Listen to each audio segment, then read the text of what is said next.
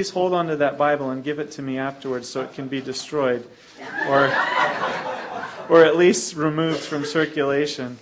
And you're going to have to look in the table of contents if you can't figure out where Jonah is. So, Jonah chapter 3.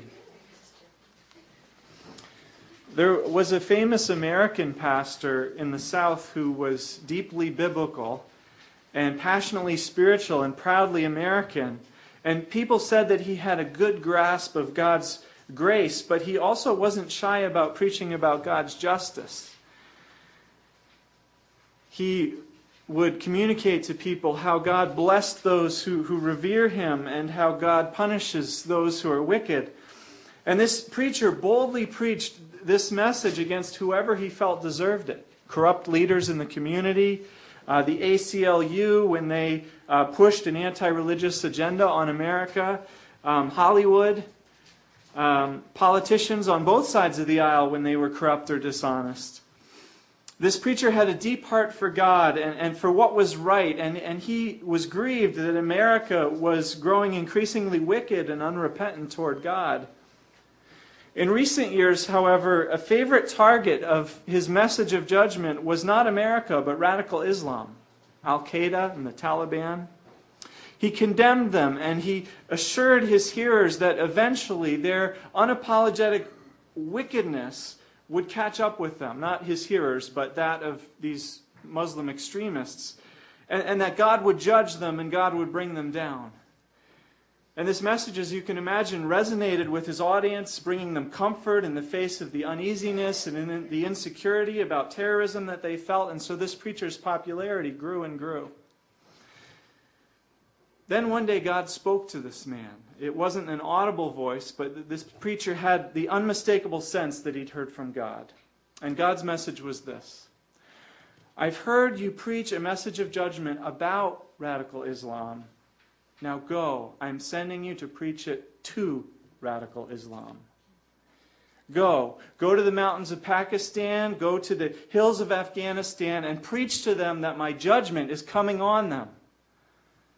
Whoa. What do you do if you get a message from God like that? Well, I'll tell you what this pastor did. He resigned from his position at his large church in Atlanta, and he bought a plane ticket for Seattle. He thought he might find he thought he could find maybe a downstairs coffee shop somewhere where he could get a job and hide out. He boarded a westbound flight, and as his 737 climbed westward and he settled in for the flight, suddenly he felt a shudder. And then there was a large bang, and as the smell of faint smoke began to permeate the cabin, he felt the plane losing altitude. A lot of thoughts passed through this pastor's head, and as I'm sure they did for everyone on the plane, but the main thought was this: oh no, God, you've caught up with me already. Well, to make a long story short, the story had a happy ending, perhaps as a result of the desperate prayers of that pastor. Lord, have mercy. Lord, I'm sorry. I've been running from you. I've been ducking your will. Please don't let us die. I'll do whatever you want. And about a week later, after the initial trauma of the controlled crash landing that he went through had begun to subside, this preacher again heard the unmistakable voice of God. Go. Go to the mountains of Pakistan. Go to the hills of Afghanistan and preach to them the message that I will give you. This time the man went. He got his shots. He got his passport. By some small miracle, he got the visas he needed. And he headed to Pakistan. And with God's help, no doubt, he managed to hire a guide and to find a translator. And he headed to the hills to find anyone he could sympathetic to the cause of radical Islam. He told them all the same thing. Within 1 month, your cause will be ruined. You will be found. You will be captured or killed. Your end is at hand. And wherever this patriotic preacher preached, wonder of wonders, the people responded. They tore their clothing. They fasted. They wept. They prayed. They changed their ways.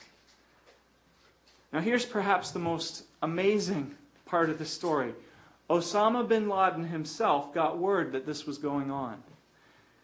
That this crazy American cleric was going around discouraging his men and warning them that their cause was about to collapse. And when bin Laden heard this, he responded by taking it as a word from Allah. Bin Laden wept. Bin Laden proclaimed a fast throughout his terror network and in all the mosques and villages where his key sympathizers were found, where he had influence. He urged them to pray to Allah for mercy and to turn from their evil ways. And they did en masse. What an incredible revival. Now, I'm not suggesting that these people stopped being Muslims, and I don't know if they stopped hating America. But nevertheless, when God saw the genuine repentance of these radical Muslims, a repentance which ironically is rarely seen in America, God's compassion was aroused. And he had mercy on these Muslims, and he didn't bring any trouble on them. Well, when the American pastor saw this, guess what he did? He got furious. He shook his fist at God and he said, "Isn't this why I ran away to Seattle in the first place? I knew that you're a gracious and a compassionate God, that you're slow to anger and abounding in love, that you're a God who relents from sending calamity. Now, Lord, take away my life, for it would be better for me to die than to live." But God replied, "What right do you have to be angry? Shouldn't I have mercy on these people who I made in my own image? They didn't know any better. Shouldn't I have mercy and show mercy to them as I showed it to you when I saved you from that plane crash? Shouldn't I have mercy on them too?" Well, that in a nutshell is the story of Jonah. A message from God to us. It's a message about nationalism. It's a message about missions. It's a message about religious hypocrisy. It's a message about loving our enemies. It's a message about giving away the mercy that we've received, even to our wicked enemies. If I had to sum up the message of Jonah in one sentence, it would be this: God has had mercy on us. Shouldn't we help him extend his mercy to our enemies too? Shouldn't we? Well, let's look at Jonah chapter 3, which is our passage for today. So far in the story of Jonah, God's word has come to Jonah, telling him to go to the great city of Nineveh and to preach against it. Now, who are these Ninevites? They were the inhabitants of one of the greatest cities of Assyria at that time. The Assyrians were growing in power in Jonah's day. They were fast becoming one of the great empires, or one of the greatest empires the ancient Near East had known. And they were renowned for their wickedness and for their cruelty.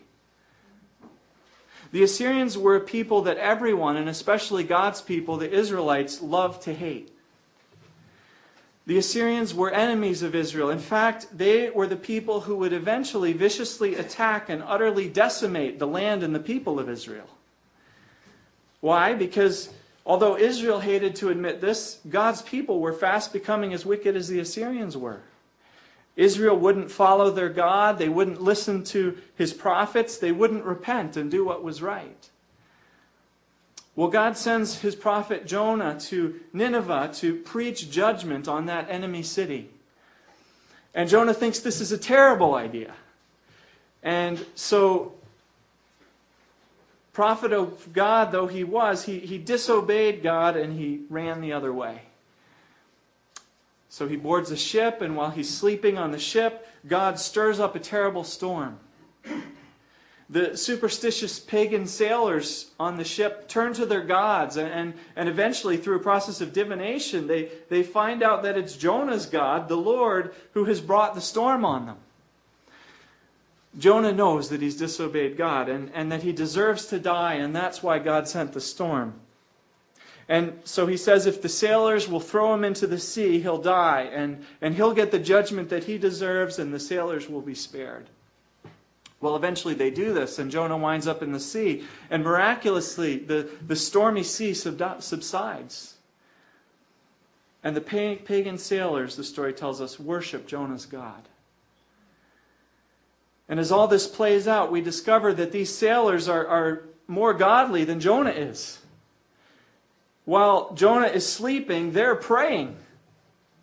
While he's running from the Lord, they wind up sacrificing and making vows to the Lord. And this spiritual receptivity among the pagans is a harbinger of things to come. Well, God in His mercy isn't finished with Jonah. Jonah's in the sea, he's about to drown, which from a Jewish perspective is just about the worst way you can go for a number of reasons. But God has mercy on Jonah and brings along a large fish or a whale to swallow Jonah up. There are several historical accounts which, if they're true, confirm that a person can survive for some time inside of a sperm whale. And in the whale's belly, Jonah prays a prayer of thanksgiving for God's salvation. We just recited it together. Jonah thanks God for saving him from the terrible death that he knew that he deserved.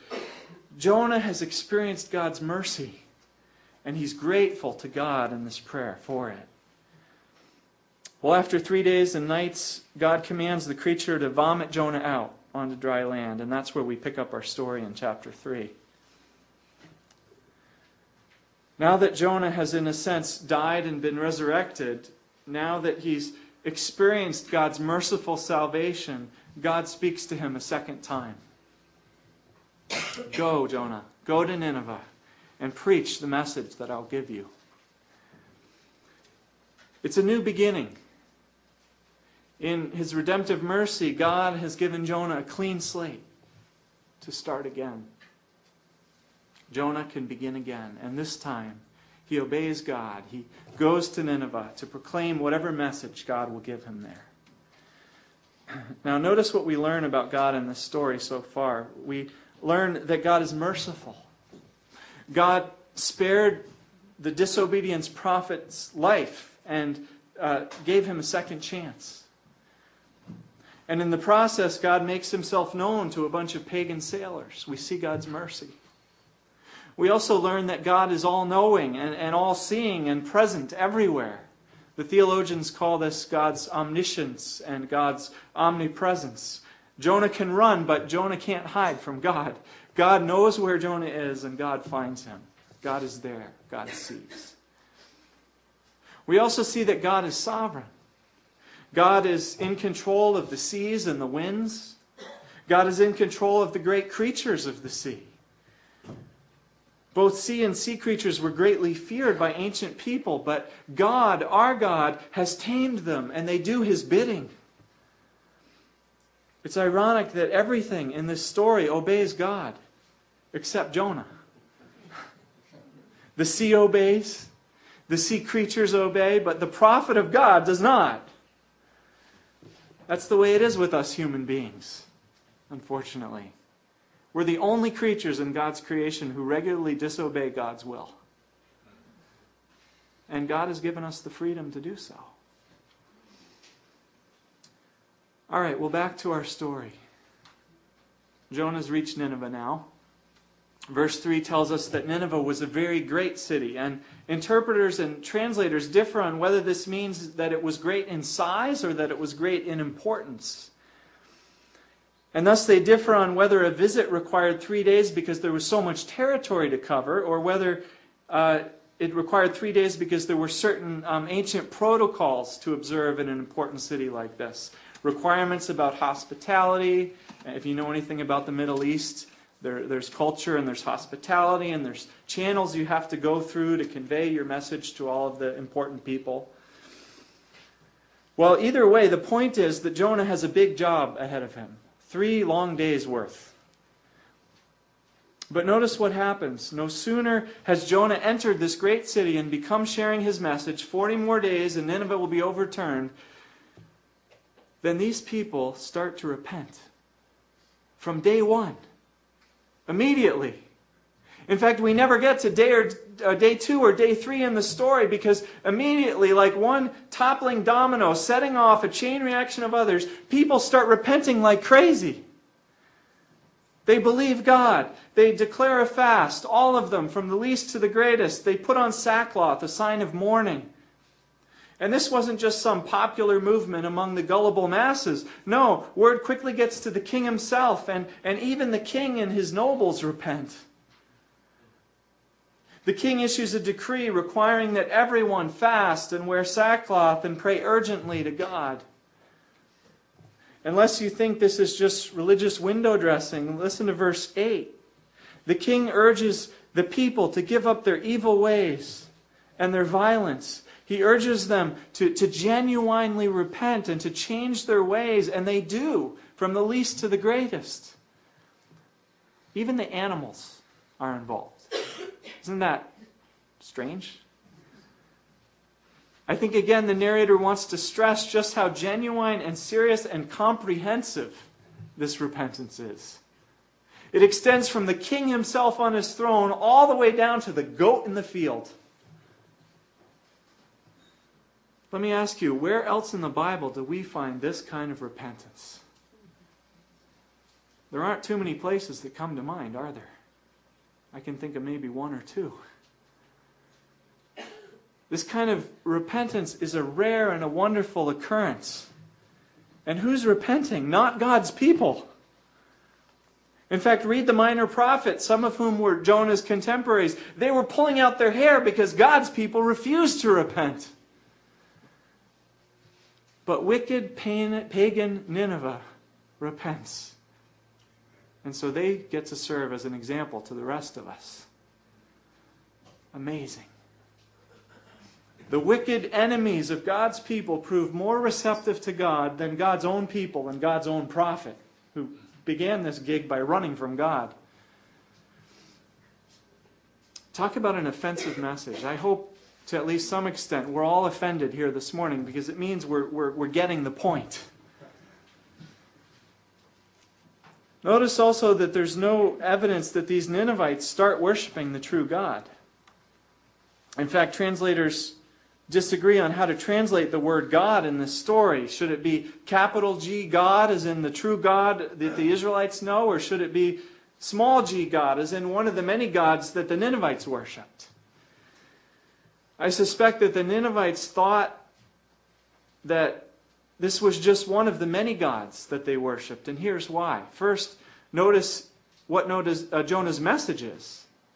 Jonah doesn't even mention God or teach the Ninevites about his God. He simply states, 40 days and Nineveh will be overthrown.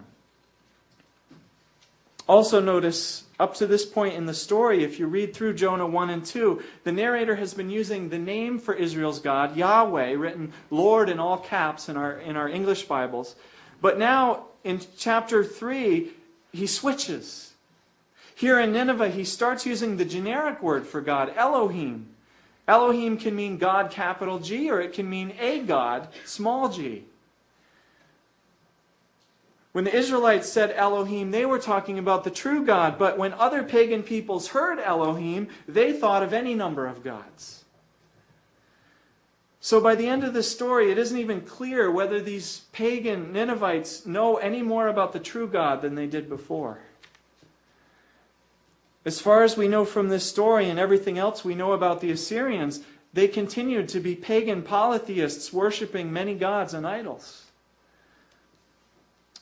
But the point of the story of Jonah is that these wicked pagan people repent at the preaching of Jonah. No matter how shaky or mistaken their notions of God were.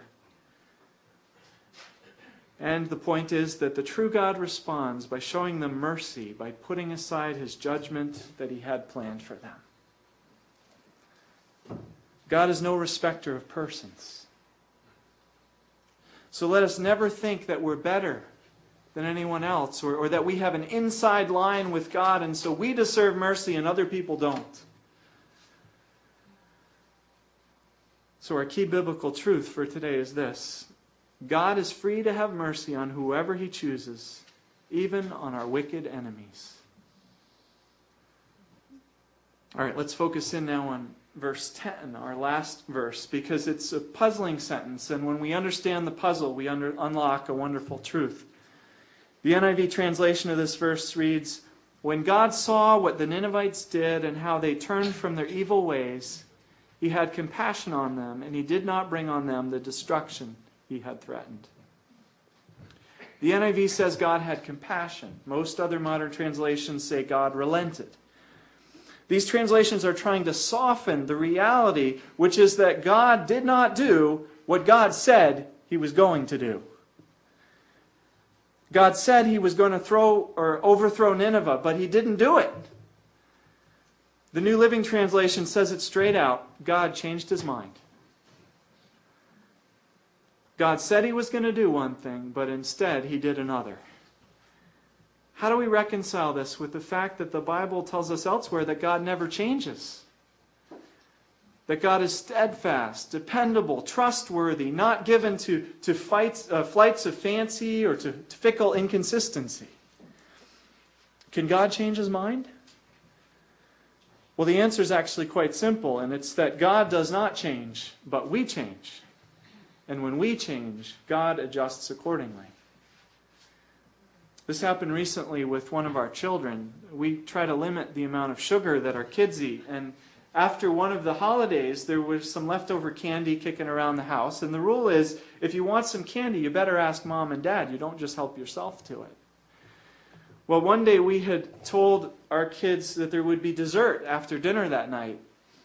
But in the afternoon, one of them got into the candy without asking. And when we found out, the consequence was, all right, well, you've had your sweets for today. No dessert tonight. Now, we hadn't changed. We were consistent with the principle, moderation in the area of sweets. But they had changed by eating candy that they weren't supposed to, and so we had to adjust accordingly to be consistent with them. And that's what God does. And God actually spells this principle out plainly in Jeremiah 18:7-10. Listen to what He says. He says, "If at any time I announce that a nation or kingdom is to be uprooted, torn down, and destroyed, and if that nation I warned repents of its evil, then I will relent and not inflict on it the disaster I had planned. And if at any other time I announce that a nation or kingdom is to be built up and planted, and if it does evil in my sight and does not obey me, then I will reconsider the good I had intended to do for it." God does not change, but when we change, God adjusts accordingly. There's good news and there's bad news here. The good news is that in this lifetime, it's never too late to repent.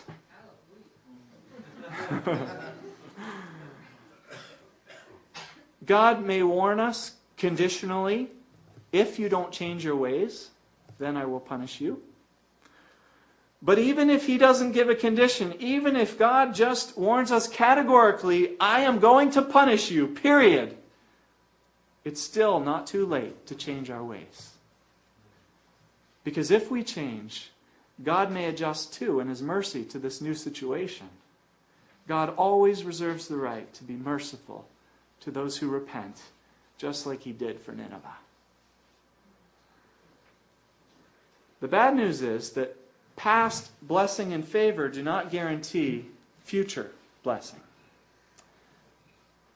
If a people walks in God's ways and God blesses them, but then that people drifts from God and into sin, and they stay there and they don't repent, then again, God reserves the right to adjust and to respond to them with punishment.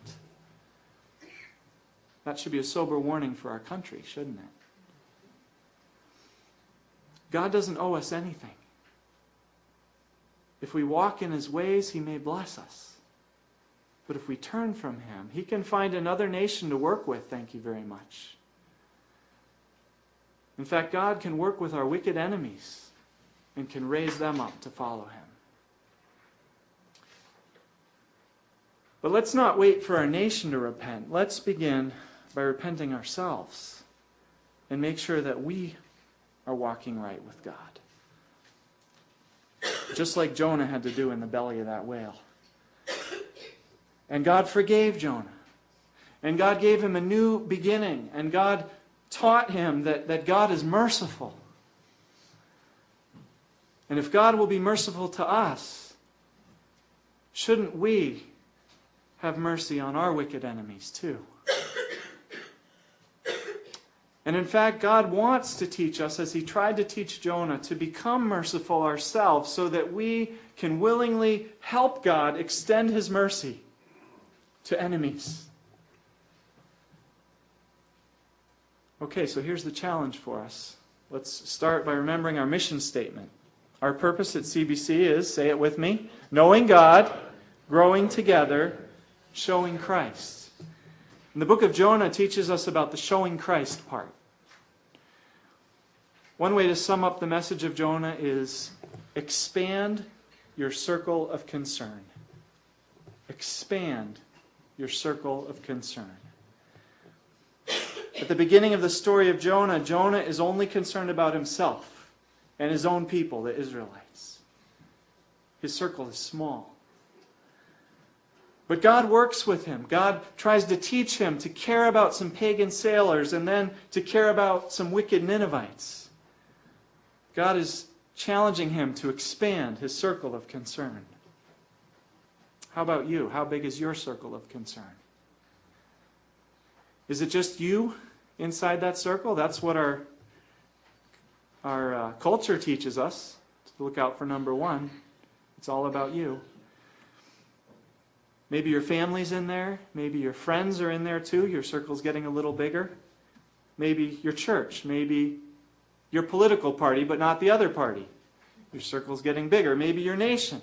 How big is your circle? Well, in your bulletin, I believe there's an insert in there with a circle on it. Maybe if one of you can find it and say what color it is. Is it in there, Joan? Did you? Oh, it's not in there. All right. I wasn't around on Friday, so we got our wires crossed. If you could pull out a blank piece of paper, the back of one of your inserts, and draw a circle on it, nice and big, but don't fill up the whole paper. You should be able to find, hopefully, a pencil or a pen in the seat back in front of you.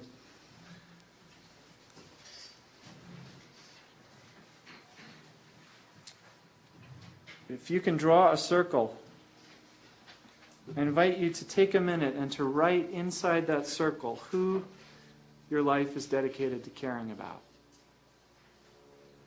Who's in your circle of concern? Take a minute.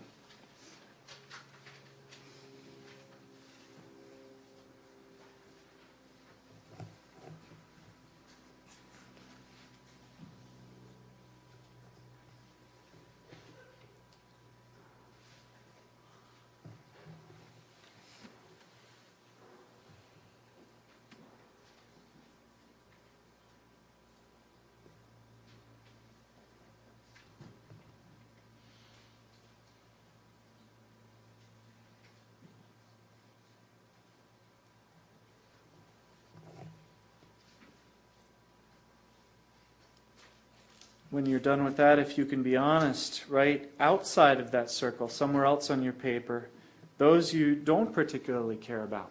Maybe it's some family members, maybe coworkers or neighbors, maybe enemies, maybe those different from you, whoever comes to mind. Write them outside of the circle.